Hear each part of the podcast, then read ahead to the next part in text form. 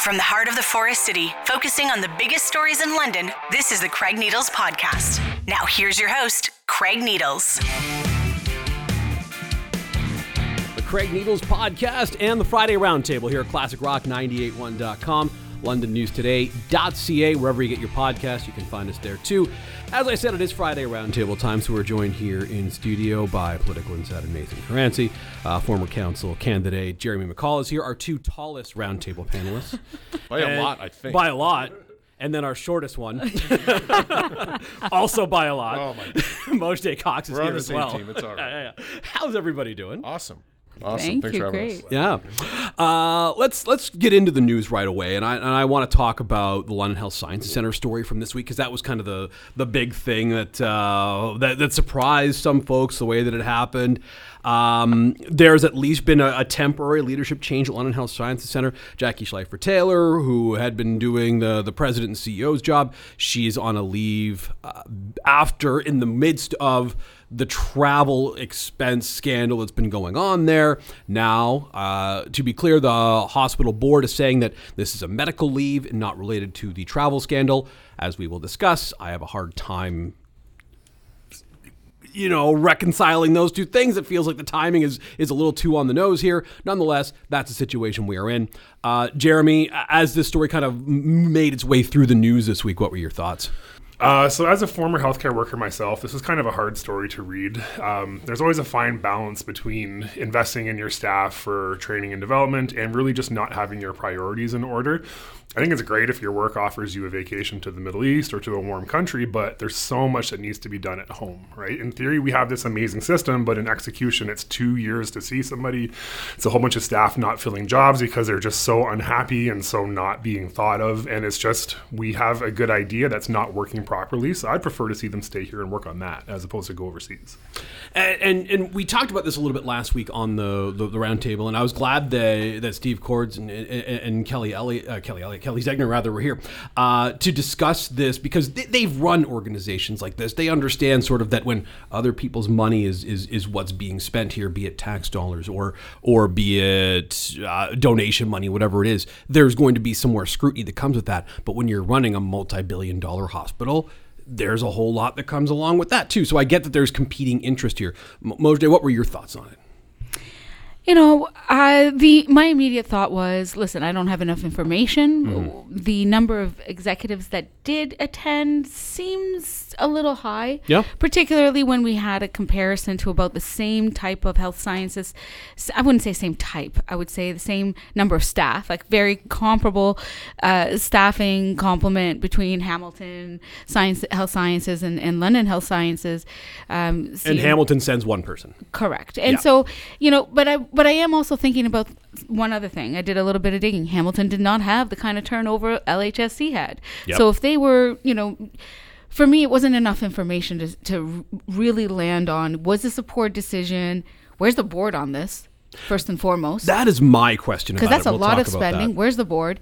And uh, and and I don't particularly see this out of stride with the type of spending that has happened under the LHSC around similar things. 2019 pre-pandemic, going to Dubai, Oman, Yep. and, and and and you know, so there was another Middle East uh, trip there uh, with a pretty hefty tab. Yep. Um, all that to say is, give me some more info, and and let's talk about where the board is on this. Right. And, and I wonder where the board is on this too, because you would think after the board kind of saw things get a little bit hot with the previous Middle East junket, that they might have said, all right, from now on, if we're doing travel expenses outside of North America, you've got to come talk to us, or at the very least, over a, a certain threshold of dollars. And I know that the board would say, well, there is a threshold of dollars. Uh, yeah, I'm sure you have one. It's got to be lower than it where it's at right now, and I, so I'm, I'm wondering where the board is in this one too, Nathan. Well, I think that you guys teed it up very nicely. LHSC, there's a governance problem. And it's not necessarily exclusive to LHSC, but there's a governance problem. I agree. And when it comes to accountability, and really in most things, it comes down to governance as a starting place to better understand it. There's 15, 16, 17 people on the board of directors. Correct me if I'm wrong. Some one of those Something numbers, that. which is way too many to begin with. And it, it, it like that number fluctuates based Right. on who's resigning and so forth. Yeah. And but what it is, and we have to understand, this is a all volunteer board of very well-meaning, good you know, otherwise and frankly talented people in a lot of respects. But this is a volunteer board that is appointed without necessarily, um, you know, the skill sets or the accountability necessary uh, to do the job. And really, when you have a volunteer board that runs a multi or, or over billion dollar corporation that manages executives and is responsible for overseeing them that make six, seven figures in a couple years. I mean, it's a recipe for disaster, quite frankly. And we're not necessarily sure. Uh, you know, when you sign up to be a volunteer on a board like this, I mean, compare it to city council, which is a dem- democratic institution. It's a little bit different, obviously. But you know, we're talking about city council right now and whether or not they should be increasing their pay based on what they do, the scrutiny they get, and you know, just you know, attracting talented people, but also the expectation that the public and the people that are the clientele, the services, what we expect of them, and to be able to hold them accountable. You know, these people that are on LHSC board, they're not sweet little innocent babies that are not able to, you know, defend themselves. They're obviously uh, talented enough to get to a role that way, but when they're volunteers, they're not necessarily signing up to be um, to to endure the kind of scrutiny that occurs in time like this. And I'll go back to um, the Paul Woods example when he was dismissed two days after I think it was. Um, it was found out or discovered that he was traveling back and forth to the states to see his family, which apparently he was completely entitled to do. He was able to do that, And, they it- lost a lawsuit because of well, and this is the point. You can you can pay for a retainer, a, a ten twenty thousand dollar retainer a year per person on the LHSC board for the next ten or twenty years with the money that you spent on settling with Paul Woods in the first place. I don't know what they settled for, but you can assume that it's a significant amount of money. Even if it's two years' salary, Right. that you're closing in on a million dollars. Right. So the point is that you're a penny wise and a pound foolish, and this is what our problem is ultimately with, uh, frankly, uh, um, you know, healthcare systems and hospitals. Um, but you know, I can go on 3M's website right now, uh, which is a private corporation. I can go on LCBO's website right now, which is a right now, which is a crown corporation, and I can figure out more about them that's publicly available, both of those entities, than I could from LHSC in terms of annual reports and the accountability on the back end and all that stuff. But they also have boards that are accountable. That and there's certain rules that are Right. in place for entities And- like that that simply aren't there for, and, for and the, the 3M board, as an example, private company, but still, uh, if if you have board members who every couple of years have to say, "Oh, we've lost another CEO that was making you know uh, five hundred thousand or six or seven hundred thousand dollars a year because there was this mess or that mess," if if the shareholders would be infuriated and they would be coming for the board, Right, and it That's just so not happens what happens here. The shareholders here for LHSC Are us. are us as Yeah. the taxpayers of Ontario. We're also the clientele, being the patients that need to use it. I mean, we are a lot of things here, and ultimately, it- the- these things should be mandated by the provincial government, plain and simple. And I don't think, for as much as there's a lot of criticism that that goes after the provincial government for you know uh, wanting to privatize healthcare, all these crazy things that apparently they're supposed to be doing, they've been very very gentle in the healthcare space since their mandate was initiated in 2018 relative to what they could have done Yes. and could be doing. And you know, th- this is one of those items of reform that I think is definitely should be on the table. And uh, there's a lot more experienced people with a lot more detail that can uh, get into this, but there's a governance problem, and um, they may be very good people on the board, but uh, you know, we need to, to fix how it's structured. How would you, uh, either Mo, Jeremy? How would you fix uh, the, the the governance structure? I, I have a list. Um, so I, I assume your average listener knows about boards, what they read publicly. Yeah. So to put into perspective, I'm not here to speak for that board, but I'm And on- everyone here but me has been on board. Sure. So, so I'm on a board that has a budget of roughly 1.5% of what LHSC has. And despite that, I had to fill out an application and I had to be chosen by city council to sit on that board. Mm-hmm. Multiply that budget by massive factors. And I know one person on the hospital board. You're on the library board, just to for uh, Sure, yeah, not yeah, speak for them, but I'm on yeah, the board. Yeah. yeah. Um, you, yeah. You're not speaking for the board, Sure, but just so people know which board we're I had to apply. I had to be chosen, I had to give credentials, and I had it's very, very public. And you've Um, done this job for a few council terms. yeah, exactly. And meanwhile, I know one person on the hospital board, and I asked, I said, out of curiosity, how did you get on? She said, they asked me. Mm-hmm. right? And so that in itself really is a red flag, right? So Yep. we look at Toronto City Council. Premier Ford said, let's make this more efficient. Let's make it a smaller council. Let's do a whole bunch of things to streamline this process.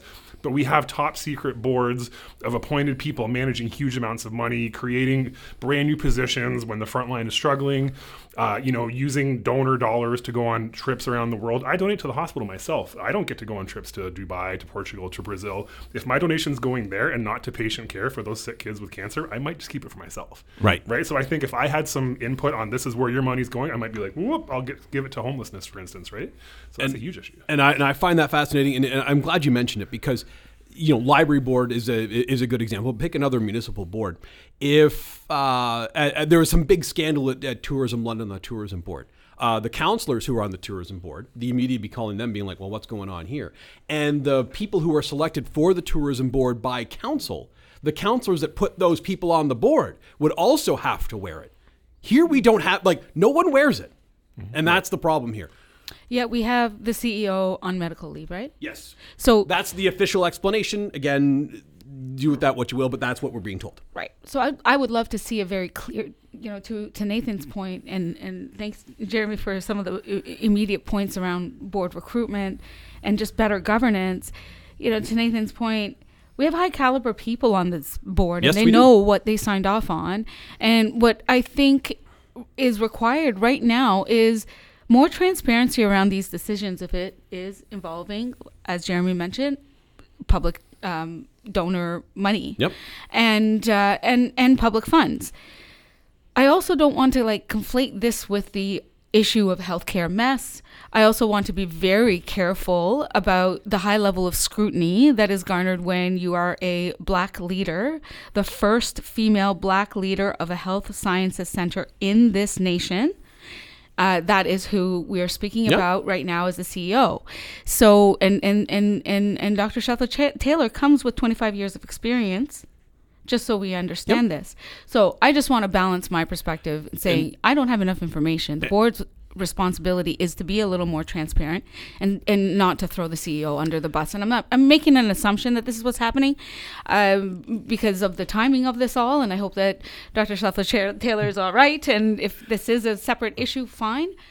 Board needs to take some responsibility. I, I agree with the board. I will say this: um, media pressure on the previous person who had this job, who was a white guy in his 40s or 50s, wherever Paul Woods is, uh, cost him that gig.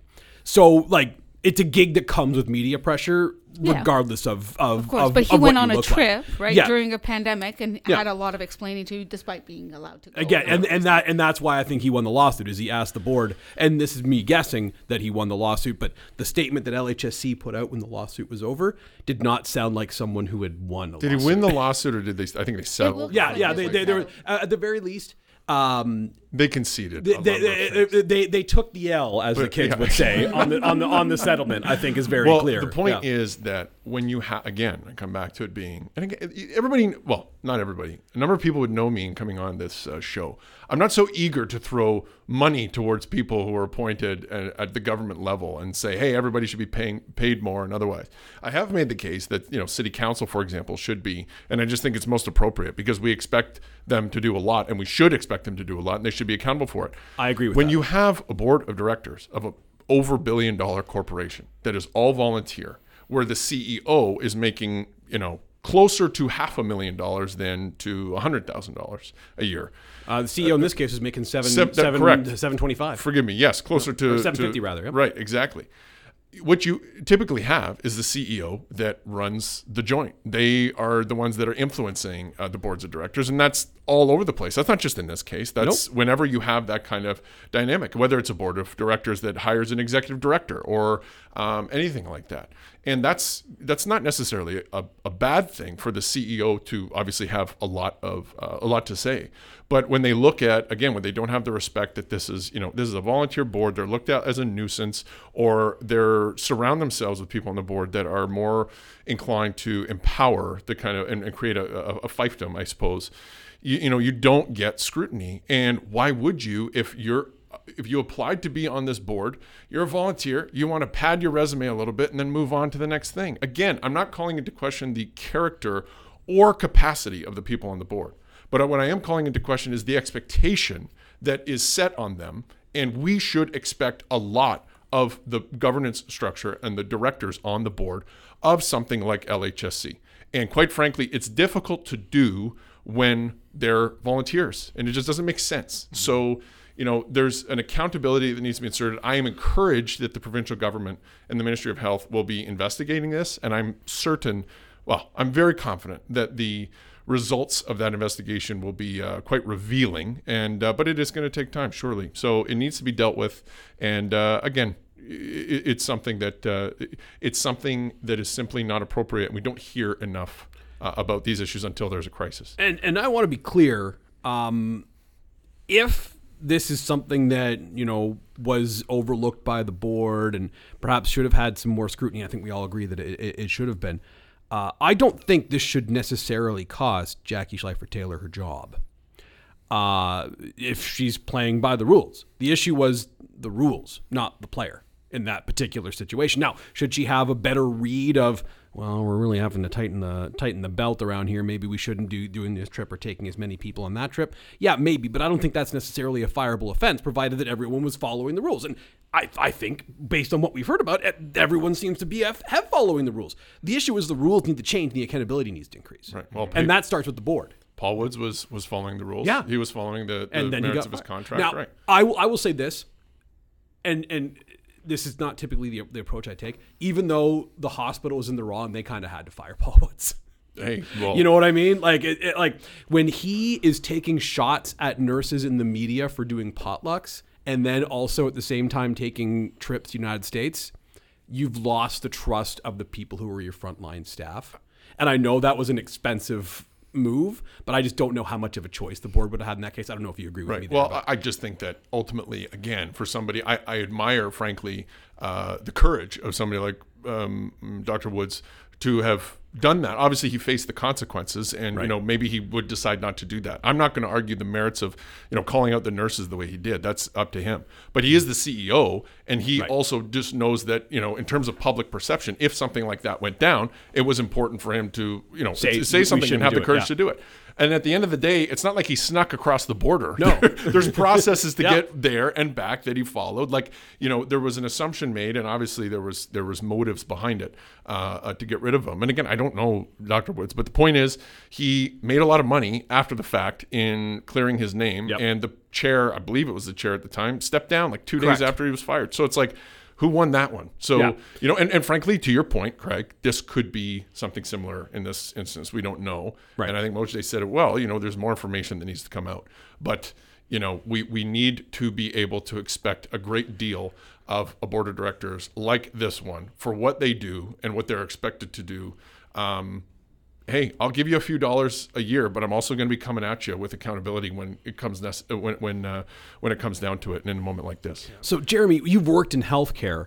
What is it like if you're doing some of that frontline work while at the same time there's you know that over at the the C-suite there's maybe some problems? So, when you're trying to juggle a large patient load with broken or outdated equipment and not enough PPE and not enough resources, and people aren't coming in for work because they're sick and they can't fill their shifts, when you hear those C suite folks after they've done their catered lunches are jumping on a plane and going on an international trip paid for by taxpayers or donor dollars, it's just kind of another kick in the ribs, right? There's a lot of requests on the front line for better training, better equipment, um, you know, just conversations to do things differently. And those don't progress nearly as fast as the approval for these sorts of things. And I mean, I agree with everyone that this doesn't fall on Dr. Schleifer Taylor. Like the board is there for two reasons: it's to provide governance to the organization, and it's to provide direction to the CEO. Any good CEO should go to bat on behalf of their staff, whether that be management, whether that be frontline. Mm-hmm. It's her role to hear the requests and to take those asks to the board and say, "This is what we're looking for, and this is why." And it's up to the board to say, "These are your resources. Here are our strategic priorities, and this is how we think you should best utilize them." So I don't fault her at all for making this situation happen, but I think to what Nathan was saying, we need to have better better public accountability and a better system to make this all work. So Nathan can confirm the police board is funded by the municipality, but it's overseen by the province. The province assigns certain appointees from a provincial level, and I believe the police board gets a stipend for being on the board. So there's some good happening there that should go to other places like the hospital. The police board is about a tenth of what the hospital spends, right? Mm-hmm. And they've figured out certain checks and balances that make that situation run better. So we could take some of those lessons and apply them to a provincially funded entity that creates change all the way from Sioux Lookout down to Windsor, right? Like that's hundreds of thousands of people needing the best healthcare possible from the best healthcare providers possible and management who has their best interests in mind, right? And there's just so many ways to make this better. And I think the first thing you have to do is you have to want to change. Thanks for that, Jeremy. I mean, I I I totally understand the the both you know similar perspectives around this is a volunteer board. I just don't. I feel so uncomfortable with needing to incentivize integrity. Mm-hmm. Yeah. I, I do take issue mm-hmm. with that. It's different if you know the police board's been the police board. We're making some different types of decisions. It's always been a paid small stipend for mm-hmm. being on that board. Transitioning to that model because we j- boards behave badly is a really icky feeling for me, for lack of better terms. Even more so than the kind of controversy that we're we're discussing. So you know, I think we need to have a, a, a cultural moment here where we we decide on what integrity what kind of value we place on in personal integrity and and how we support one another to do the right thing when no one's watching so that when people are watching we can be honest and truthful about what's happening and and that's we're really a community that's kind of void of that when it comes to high level decisions. I'm not saying great work isn't done, don't get me wrong. I think that we have really committed people, high caliber people like the ones that I'm seeing on this board are individuals that should must understand the responsibility, legal liability that they're taking on and should show up with integrity. And I'm sure these are wonderful human beings as individuals. So Nathan's point has nothing to mm-hmm. do with the characters. We're talking about the functioning body of a board. To have to incentivize for integrity is disgusting. Is it necessary? Yeah. I- But I, I- don't I- like that feeling. I don't think that I, would speak less to integrity and more to simply accountability and what the expectation of the job is. Because in a number of, you know, for example, we would never have, again, I'll use the city council example. We would not have city council be a number of volunteers or, you know, use another, use another board of directors as an example. Because when you're, again, when you're a volunteer, of course you still have to conduct yourself with integrity, but the expected accountability in being able to, uh, execute and what we can hold them to account um, when something like this happens, I think is, is difficult. And with when you do pay a stipend or you do something like that, of course, like I mean, certainly there are people in the community that wouldn't necessarily need to be incentivized with a stipend or a contract or retainer or whatever it would be to you know lean in here and make this the biggest thing that they have to do. But again, this is a multi-billion dollar or over one billion dollar, whatever it is, One and a half billion. one and a half billion dollar corporation, which is very similar to the city of London.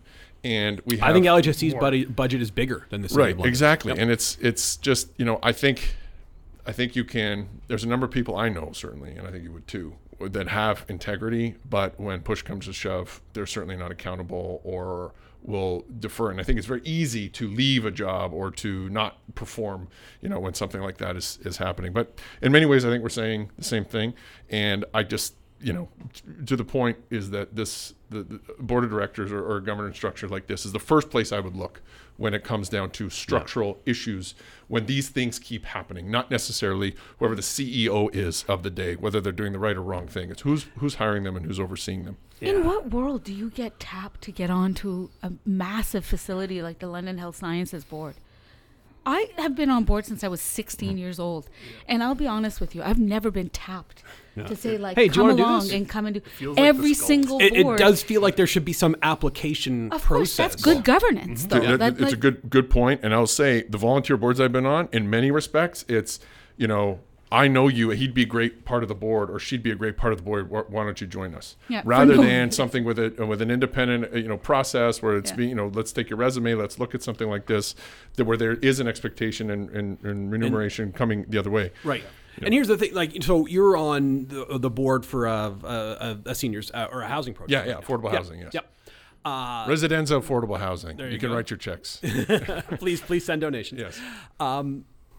But if it was a one and a half billion dollar board, it's probably a different vibe at the meetings. One would think. Uh, yeah, absolutely. Because. I don't think you guys have a budget of one and a half billion dollars. No, not yet. Not yet. Anyways, I mean, we're gonna get there. But no, but that's a, it's a great point, and Yeah. it's you know you what you will have, frankly, again on volunteer boards, you will have a number of people there that do a lot of the heavy lifting because they do have a ton of skill set, and I could name them right now.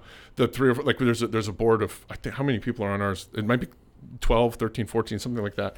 And there's three or four that do a ton of the heavy lifting that they've been in this. And frankly, guys like me are there to learn so that, you know, and uh, you know, a little bit younger than a number of them on there. Hopefully by the time I, you know, get to take over or something like that, we'd be able to apply that skill set. But the stakes are a lot lower relative to, you know, again, London Health Sciences Center and a, and, a hospital that way. So I think that, and, if there was, and, and we we are subject to certain uh, uh, uh, legal accountability mechanisms where we have to produce, you know, documents that could be accessed publicly and, and a number of things, especially on applications that we may make and things like that.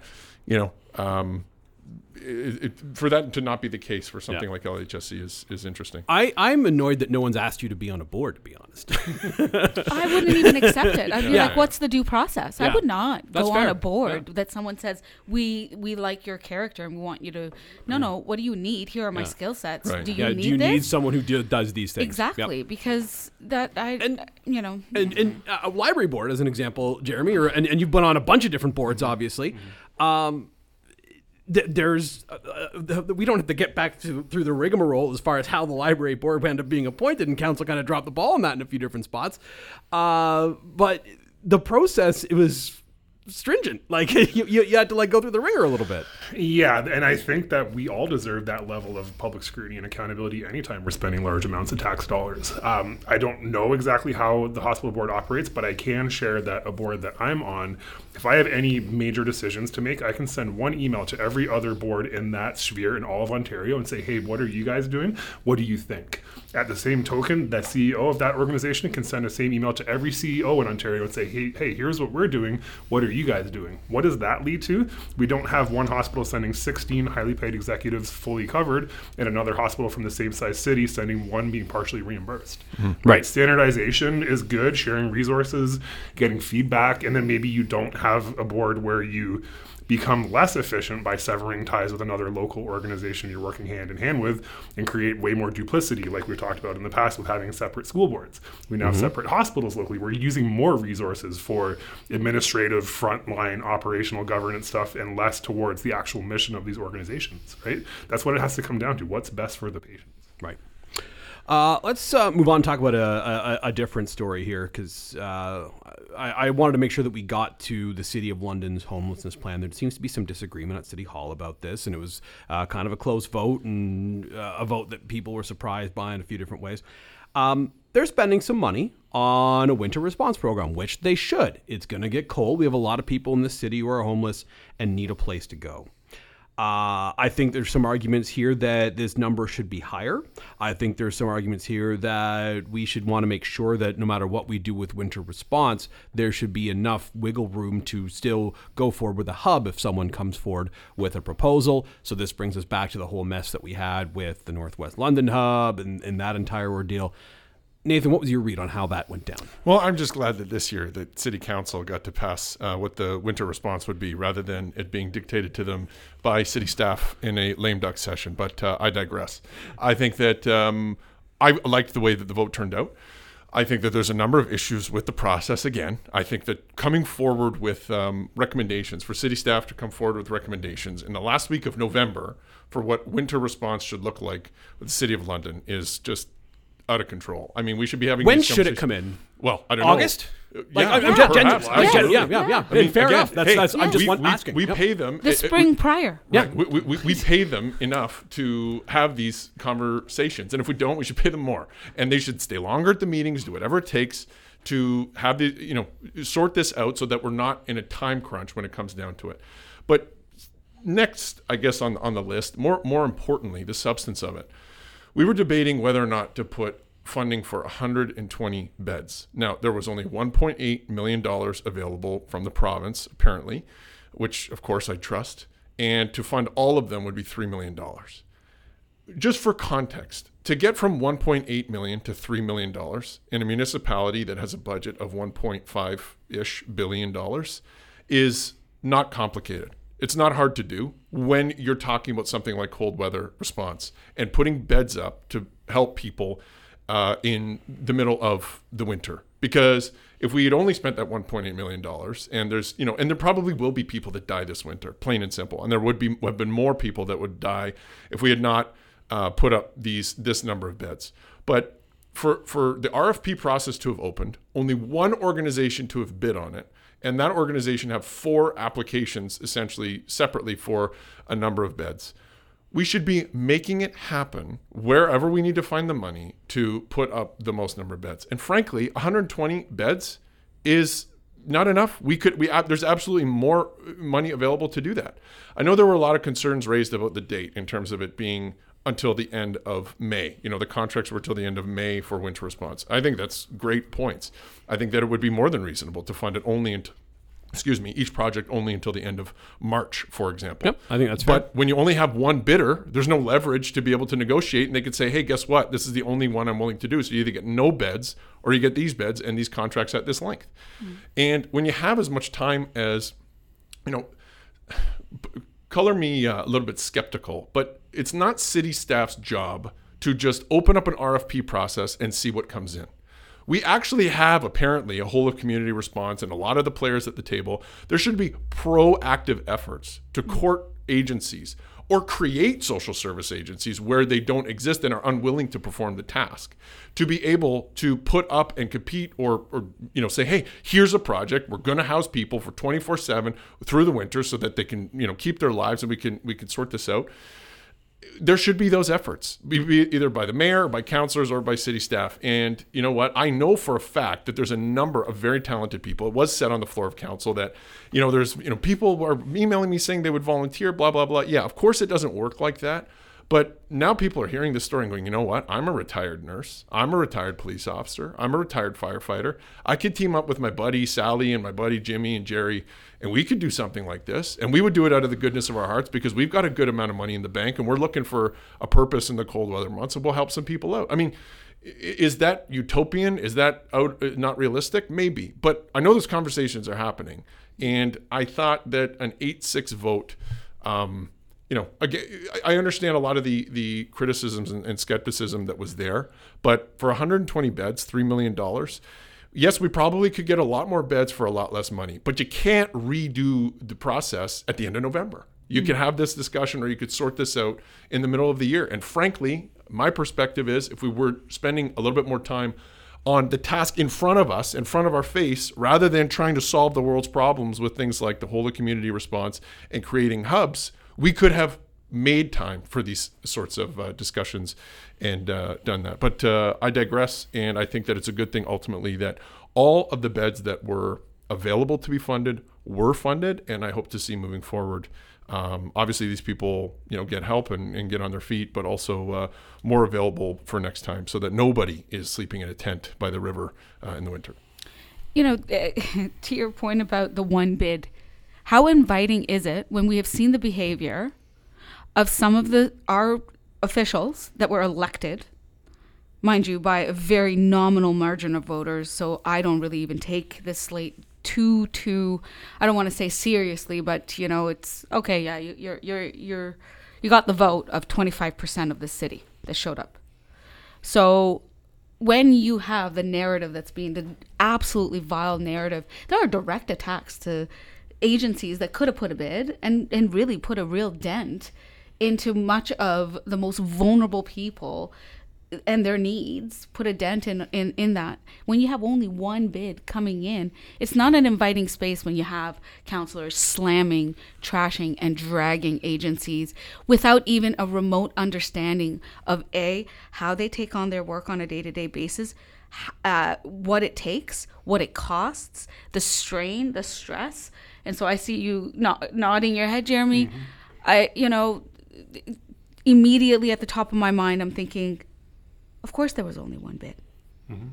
Yep. We need to do better so that we're not alienating agencies and being in high scrutiny about everything that they do without a common understanding about what the sector But we, we about. have, to go back 12 months, we have completely delegated the winter response and the response entirely to this health and homelessness situation to the very agencies that would be asked to do this. It, in fact, at the beginning and currently, it's framed as this cannot be a city le- city hall led response. This needs to be a community led response. So if there was ever a time to, if there was ever a time where these agencies did have the power to shape exactly what they would perhaps be applying for and, and do that, that time would be now. But that has not happened. And frankly, I understand you speaking about the, you know, some of the criticism that councillors have have uh, lodged towards the health and homelessness plan or these agencies specifically. But the criticism is directed specifically pertaining to that process, and frankly, what some of the agencies are tasked with doing and what they say they're going to do. And uh, you know, I would say Susan Stevenson is at the is the leader of the charge in that regard. But she was also the eighth vote that got this to happen. And the very same people that are always at city council, many of whom are my friends, saying, "Well, we have to pass this measure. We you know people are dying on the streets. We have to we have to do something. We don't have time to wait. We don't have time to delay. We have to do something do something and justify a whole host of actions that city council does that are recommended by these working groups of the whole community response. Those same people that justify those things by saying well people are dying are the ones that say well we, we don't have the money for something like this and we're not going to vote for uh, these number of beds. So you can't have it both ways especially from the city councilors, and you also can't have it in terms of the social service agencies. And again, I would say that if the social service agencies that have as much power now than they've ever had in the city of London are not willing to bid on this and, and make these things happen, then there needs to be new emergent social service agencies created by people that have the time now available uh, to make that happen. And I'm frankly, I'm optimistic that that's going to happen and insert a, a level of competition in the marketplace, if you will. So you guys are speaking my language here. Uh, I'd like to start off by saying I have both professional and volunteer-based uh, code of conducts where I cannot say bad things about city council or city staff. I love you all. You do great things. I think those uh, codes of conducts are terrible, and I would fight for you if you do speak ill. With, so with, with that said, this is like our fourth year in a row of deciding that it gets cold in the wintertime, right? And we start having conversations in November about what should we do about it. And so looking at the details that came out, 125 beds of those 125 beds, 65 open on January 1st. By January 1st, we've probably already had, you know, a foot or more of snow accumulate, right? And so we're playing from behind while we're trying to help 20% of the at least 600 people we know of that are sleeping rough right now. And their short term future is not looking good because there is no stock in the rental market. And really, so we're just at, you know, a crossroads of just a whole bunch of barriers. And to what Nathan was saying, some of our most impactful social service agencies of the last decade have come from well meaning volunteers. You look at 519 Pursuit, they were just a bunch of people who saw what was happening and wanted to do better. And they made some revolutionary change, right? And the things we did as dads to be able to help people out. And I think we just have to look at where does the new energy come from? Where do the new ideas come from?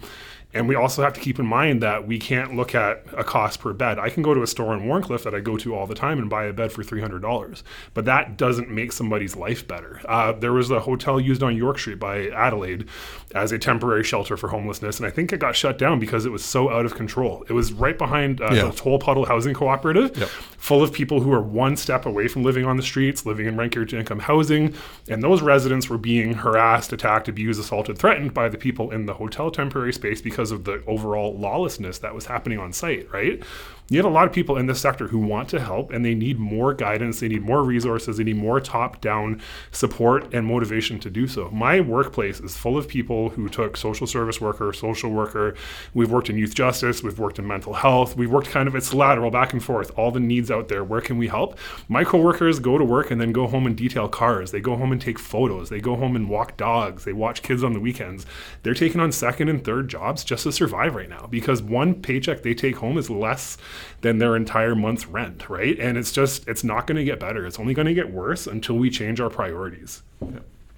Uh, I couldn't agree more with you, Jeremy. I think that uh, makes a lot of sense. And as pertains, I love what you said. Well, we decide in November that it gets cold in the winter, and you know, for context, the last year's cold weather response, I believe, was $5 million, and it was not ever passed by council. It was decided by, uh, as a result of the uh, hunger strike on uh, City Hall, and it was decided by city staff in a lame duck council session, and they were, and council was simply informed of the measures that were uh, being taken to do it. So, you know, I, am at least grateful that um, council had a fulsome discussion on this, and I think it was quite revealing in a number of ways. I have also spoken with uh, at least a couple of the people who voted no for funding all $3 million worth of it.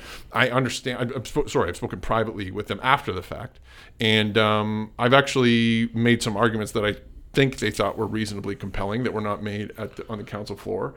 And, you know, it can be reduced to you know, again, from my perspective as, as a conservative, and I'm the you know evil conservative. Being a conservative doesn't mean throwing homeless guys in the river that don't have a home. It means focusing on what matters and the needs of, of people the most. And if we are going to be saving money, or if we are going to be making judgment, we're sorry.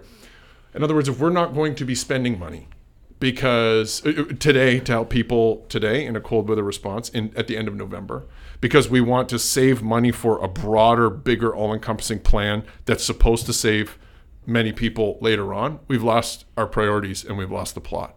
And you know, I, I think that as this this is very relevant to the hub's plan and you know th- these are the things that city council can do these are the small things that city council actually has an influence in rather than you know trying to trying to solve all the world's problems and, and deal with things like uh, you know this whole community response with the hubs plan but you know we had one agency that was willing to make a bid and obviously there's a, a long history with, that agency in the city good and bad and let's be candid they deal with the high acuity of the high acuity in our community. They're doing uh, the Lord's work, as my priest would say, and uh, we thank them for it. But there's also a number of places and things that that, that organization has has gone and things that they've done that have not done uh, well how do i say not a lot of uh, goodwill in the community but if they're the only ones willing to do it then they're the only ones willing to do it and i was happy to see um, the vote go the way that it did um, with some interesting uh, divides uh, I didn't hear anything about prioritizing. Sorry for jumping Yeah, in no, like no, this. no. Thanks, Nathan, and sorry, Craig. No.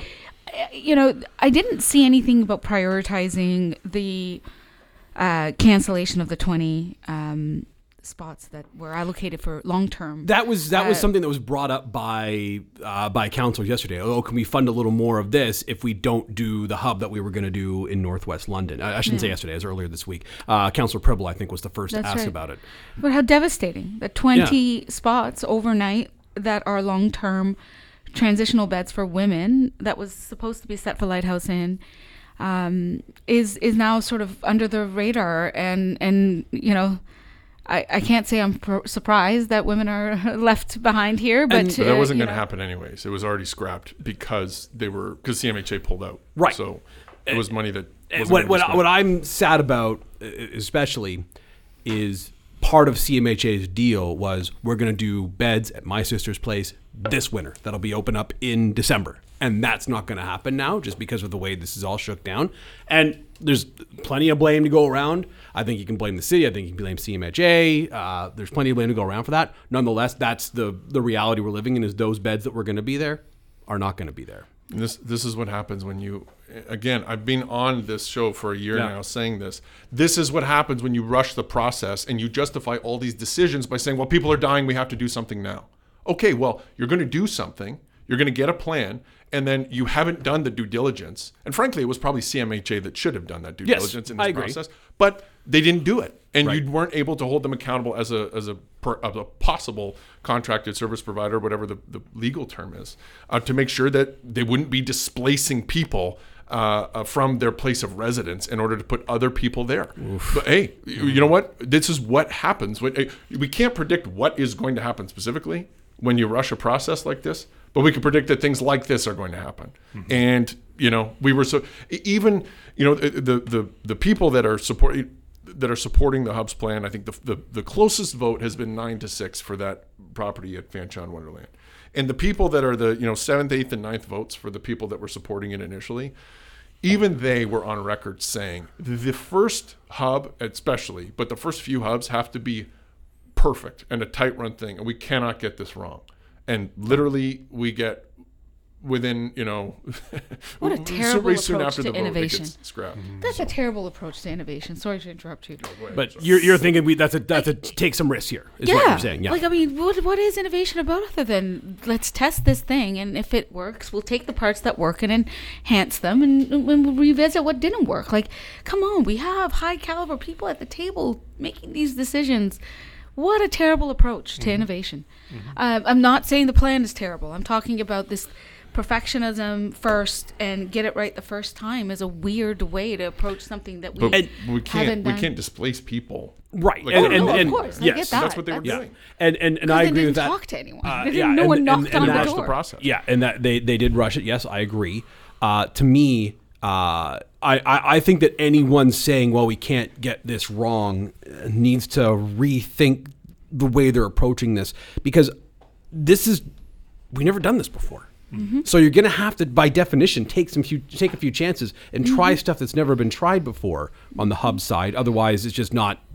you- You're not going to get out of. You're not going to get off the ground. But that's the logic that's always used to Right. justify causes like this one. Right. But never things like on the opposite. I'll use an example. If we're going to uh, bring some of the um, uh, diagnostics in healthcare uh, and privatize Right. some of those things, are we allowed to use the same? Uh, are we allowed to use the same logic? Here's the thing. I would. I'd be okay with that. Right, and I'm far from a. I'm far from a private, uh, a public only zealot. To be clear. Of course, But I, yes. oh, and I know that. Yes, what I'm yes. saying is that we, there's a number th- those ra- that rationale and those reasonings are always used for issues like this one, and and what do you call them, social causes or something like this. Well, we have to try something new, fine.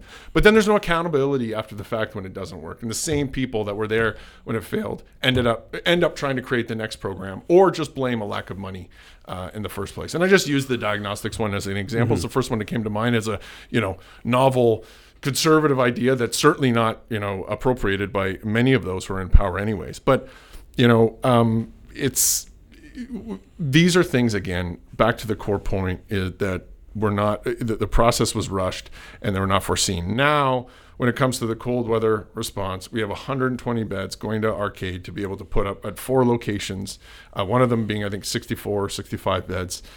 And you know what? This is these are the the this is what we get. I will say this, uh, and I, I I don't know where, where the room's going to stand on this.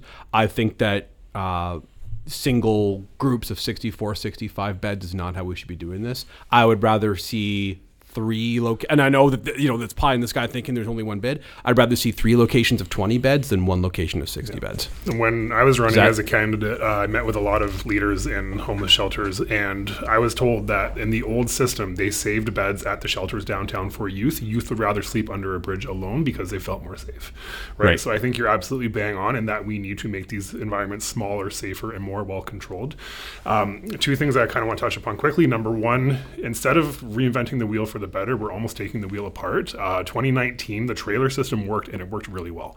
There was people on site 24 hours yep. a day. They were controlling I like the access in trailers. and out. There was heat. There was food. There was people checking in on the residents. Obviously, COVID happened, and once COVID happened, everything that we built momentum-wise fell apart. Right. which did not really help And anybody. I've talked to people who have slept rough in this community and, and have used the trailer system and, and not on the podcast or anything, but just conversations. And, and, and they said that that was the best the city's done here.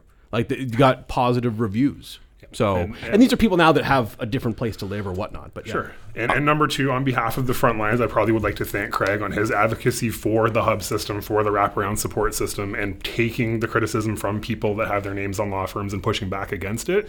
Uh, as a That was a fun episode for me. As, as a frontline social service worker, I provide wraparound supports every day. That's everything from calling somebody to wake them up to make sure they're going to an appointment, to making sure they've had a shower, they've taken their medication, that they have food to eat that day, that they have clothing to wear, that they have have uh, you know, access to counseling if they're struggling mentally, and like wraparound supports is being everything people need so that they can move forward. so anytime you hear wraparound supports are coming to your neighborhood, you should not be fearful of that news. You should be grateful for that news Yep, because you I have agree. somebody on site who has some crisis intervention training. You have somebody on site who's able to encounter somebody who's high or somebody who's in mental health crisis and to be able to talk them down, to ensure their safety, to get them resources that they need when they need them. That's all good things. And I think the more resources we put towards that, the better outcomes we'll have citywide and system wide. I agree with a number of things what you said. I don't agree that I agree with wraparound uh, supports, for example, but part of wraparound support should not be, um, you know, enabling drug addiction and safe supply and things like that. In, in my in my opinion, uh, that should not be a part of these types of things, and you'd get a lot more community support if you are in fact looking for a whole of community to kind of buy in and support these programs. Um, you know, when we're talking about limited spaces, like for example, the hypothetical 20 spots that you know we're going to go at Fanshawe and Wonderland there. Um, you should not get uh, preferential treatment, but at least if, if somebody is sober or becoming sober on their journey, uh, they should know that where they're going for help is going to be um, enabling their journey rather than and, somebody else. And, and I've talked about that in the podcast before. I think there should be a dry hub or two if we have 10. I don't think we're going to ever, ever be able to be in a situation where all these hubs are dry hubs because addictions such an issue on the, like you're not just you're just not gonna be able to have anyone who's able to go. Well, it doesn't mean that they're not Yeah. allowed to do it. They're not going to be facilitated on site Right. and have those mechanisms on site. I think that's a different thing. Fair enough. I, uh, back to What's what the argument for that, Nathan? Do you mind me asking? Like, why Sure. you, you use the terminology "safe supply," and I think it's the, there's irony in the in sort of the phrase of like not providing safe supply. So I'm, Well, I want to well, hear the rationale. Safe supply is that. a is a is a you know a term of art to justify essentially providing people drugs, or I you know I guess it would be. Uh, supervised consumption in this uh, in this regard, but either one I don't think is appropriate for people that are at their most vulnerable state. I mean, we talk about what was the address twenty one what was the place where it was the public housing unit uh, or, or uh, literally owned by the city of london in uh, soho area there and you know the the former chris uh, former uh, chief medical officer of health chris mackie wanted to put a safe supply or, or a safe consumption site on site of a building where there are sober children and women and single women and, and, and parents and things like that i mean those types of approaches are in my opinion, and frankly, I believe a majority of, uh, of voters in, the city of London in general, um, those types of approaches are out of control. And for a hub system, if we're if we're going to ask people, if we're going to put it there in their communities and in their neighborhoods, then there should be an expect. They should you know be able to have the say in these types of regards of uh, you know what is is permitted on site, and it's just not. Uh, I don't think that's that's appropriate. To what you were saying, Craig, about the the larger space or the smaller space. I don't think it needs to be, uh, you know, 20 very small uh, spaces, and it also doesn't need to be one gigantic space. But I think, from my perspective, it could be larger spaces, you know, maybe two or three of them, or one or two of them, um, outside of neighborhoods, outside of residential areas, where, for example, we're providing people with necessary wraparound supports, as you say, Jeremy, um, beds. um, How are we going to do that outside of a ra- residential neighborhood, though? Well, So, I mean, like, where's to it, where's that going to go? well, why couldn't you do it on the other side of the 401? Why can't we, uh, you know, repurpose and spend a whole bunch of money on uh, the old Costco building or the old uh, Knights uh, uh, uh, Ice House? Why couldn't we do? I'm not. Why can't we do something like that, where it's away from residential neighborhoods, where police can pick people up or people that are you know in distress, whether it's police or otherwise, could bring people to go get service, and you could call it a hub, call it whatever you'd like, but it's not intrusive to uh, you know I just don't think that can be the only spot. There has to be spots within the community. okay, I, but not necessarily in the corner of Fanshawe Wonderland and an otherwise you know suburb, for example. And, and we can get again, we, the whole debate is about where these things are and what what goes inside of them. But again, there's not the diversity of opinion at the table to bring these you know uh, perspectives up. I don't think they've even even been brought up, and they're not unrealistic. I, I, I just I have a hard time with the idea of okay, you're you're you're struggling. You're going to need a little bit of a, assistance here. We're going to send you to you know the other side of the tracks or the other side of the highway, wherever it is, and you're going to go and, and you'll, you'll go get some help there. I just think it can be you know on a major artery like Fanshawe Park Road if that's something that if, if there's a spot there that makes sense. Lighthouse Inn obviously sadly didn't make sense. But if there's a spot like that that would make sense, like, and uh, this is coming from someone who lives a, go- I'm not going to say which one, but a golf balls drive from a social service agency. Right. Yeah. Right. Well, I, I think there's a number of ways to approach it, and I think that there's been a lot of uh, groupthink in the process thus far. And again, back to the core thing of what we're discussing, what suffers is that we have a conversation of whether to spend two or three million dollars to protect people with beds over the next four months as we are entering Yeah. uh, a very cold winter. And and what, what the spot where I, I'm sure we all agree is uh, it's November 24th. Why the hell are we talking about this now? yeah. No doubt. Yeah. I there's so many thoughts going through my mind right now that you know I'm in no way an expert in this field because I have not worked on the front lines of homelessness uh, and uh, at the crossroads of mental health and addictions. And I I feel very sad that sometimes we hold opinions about groups who are suffering for multiple reasons and want to like I just don't know how we can bring people along a journey of healing and reintegration into community in a good way if there are sort of mega centers. I know that's not the approach that we're taking, and that's just one suggestion, Nathan. But um, anyhow, I, I, I, I'm. I hope that we continue to have conversation about this in a way that considers the whole person involved in experiencing mm-hmm. homelessness and mental illness and addictions. And I think that we need to treat all of these things, not just the fact that these individuals are unhoused, although the leading mm-hmm. cause of, you know, some of the things that we're trying, the challenges that we're trying to, to navigate are due to the fact that they're sleeping rough at night and mm-hmm.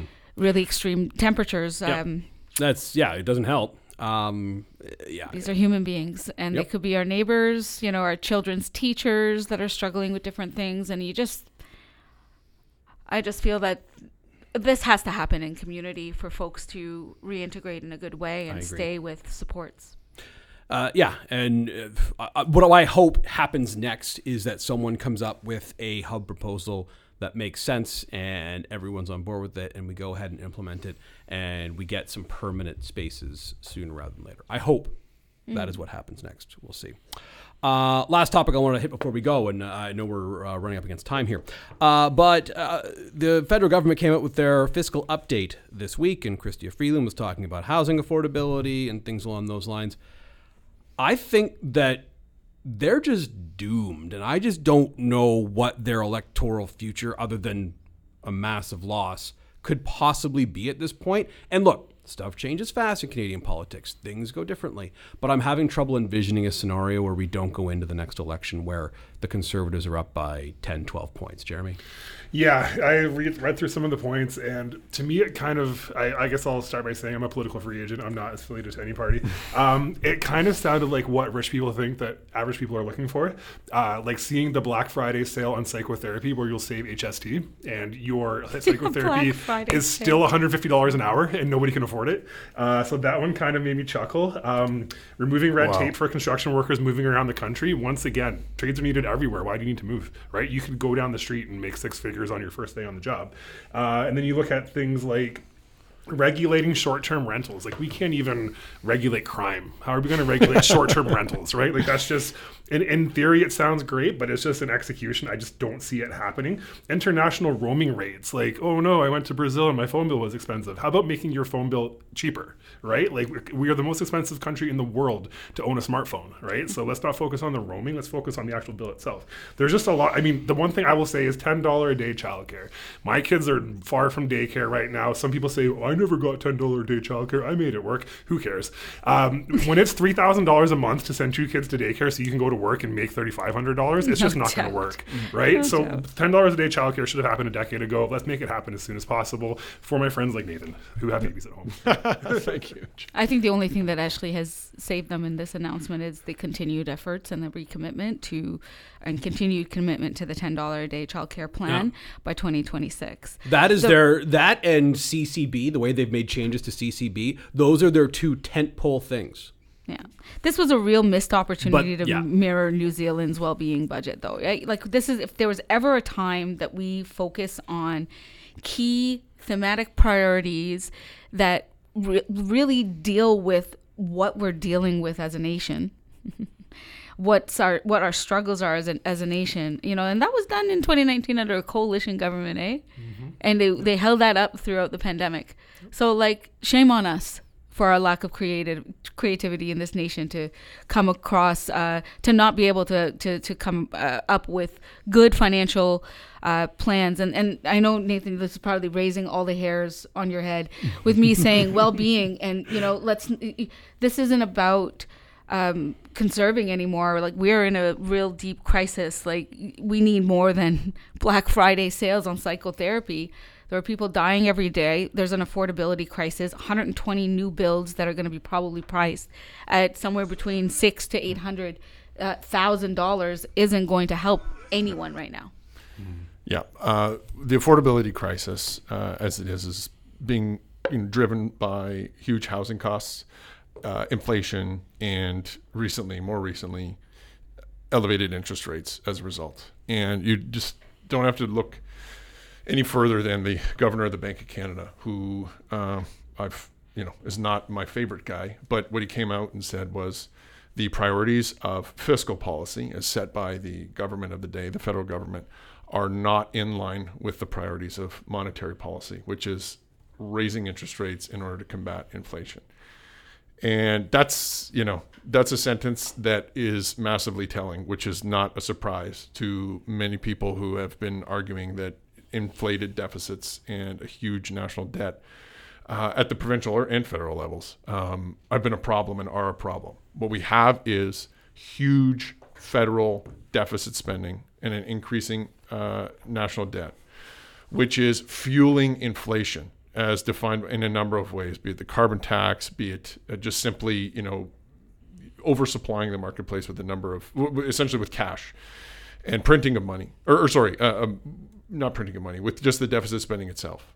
And what we had to finance that for a long time was very low interest rates, and the governments could borrow in order to spend for their inflated deficits.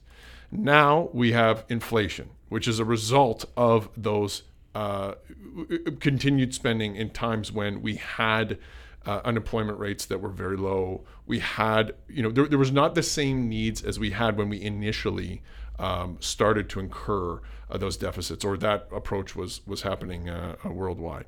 So you have inflated budget deficits that are fueling inflation, which has triggered interest rates to spike so that we can cool demand in the marketplace. And what needs to go along with that unfortunately, and it's going to hurt and it sucks, but it's been warned for a long time. What needs to go along with that is restraint in the fiscal space. There's a ton of government spending that just simply at this point we in previous years we could have argued whether or not it you know was a good thing to do it it literally cannot continue or else inflation is going to continue to be high and interest rates will go nowhere i think there's an assumption in the marketplace right now that interest rates are going to go down. And I think that's a flawed assumption. I'm not an expert in this. I know a lot of real estate guys that you know are, are make a lot more money than I do that are so convinced that their variable rate mortgages are going to be just fine. I'm not convinced because we're at five percent. I think now uh, from the Bank of Canada interest rates, and inflation has gone down, but it's gone down as a result of a weakened economy. And I just don't see, you know, there's there's a number of things we could have done to make our lives better in Canada. Whether or not you know you you, you can't inflate the or you can't have too high of a of a budget with, with all these massive deficits and kill our energy sector and stop exporting our oil to the world markets so that we actually get cash from you know foreign governments and, and other countries that use our energy rather than foreign dictators. You can't do both. Doing both is a recipe for disaster. And what you see is, to your point, Craig, you see all over the world. Uh, the younger you are, and I said it a while ago here, that Canada was the first G7 country, in my, to my knowledge, that the younger you were, the more conservative leaning you are. And but that's scaled out everywhere else. I think in uh, Macron in, in France, he wouldn't have been uh, their leader any longer if it wasn't for the vote over 60 years old to, to bring him bring him up. So all of this is a long way of saying this government absolutely has made the bed that they are now laying in. And there's a lot of people with uh, differences of opinion here, like we're just uh, discussing. But I don't think either uh, people that have my opinion or yours, Mojdeh, are inclined to continue to support the current Liberal government that we have. And that's where you see the bottom falling out of this government and moving to either the right or the left.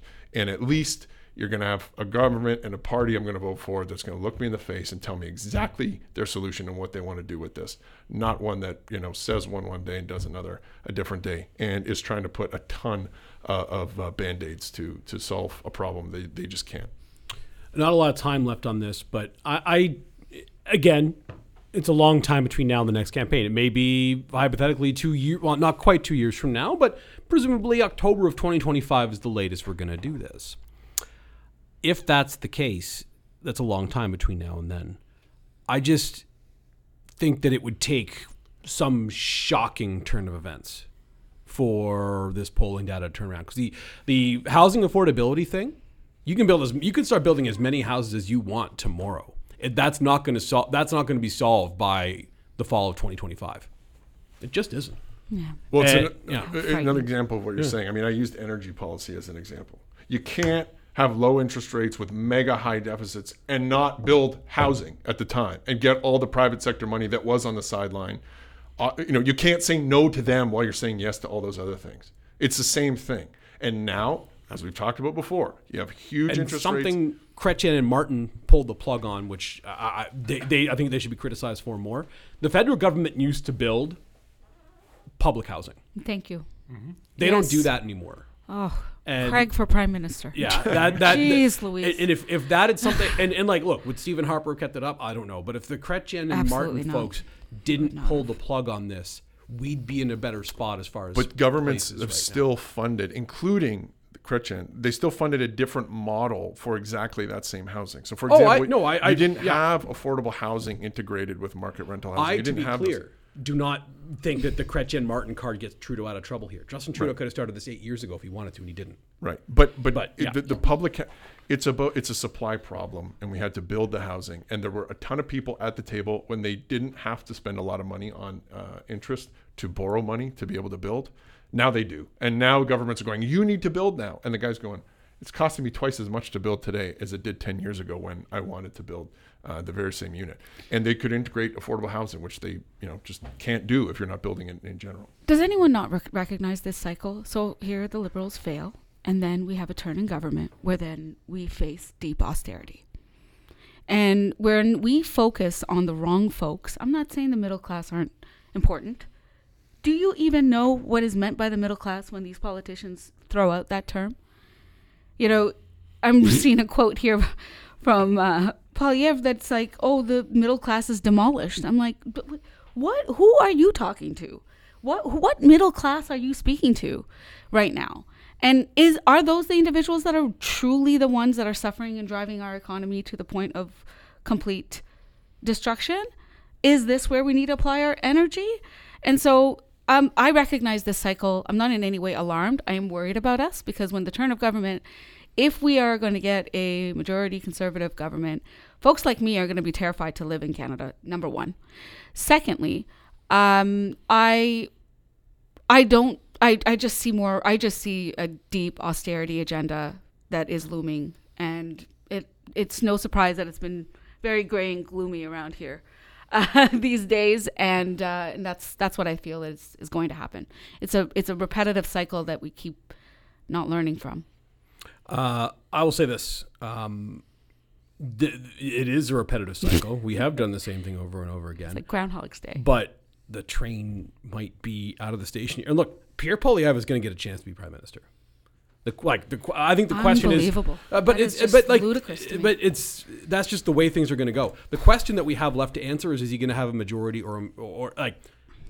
Well, if he has a minority government, that opens up a whole can of worms as far as how Parliament may actually look. But I I, I, I think that Pierre Poilievre is going to be prime minister at some point. It's a matter of when, not if, unless something just completely changes what, what's going on. Well. I mean, in the last federal election, it was uh, I think Erin O'Toole opened with like a seven or eight point Mm-hmm. lead in Mainstreet polls or something like that.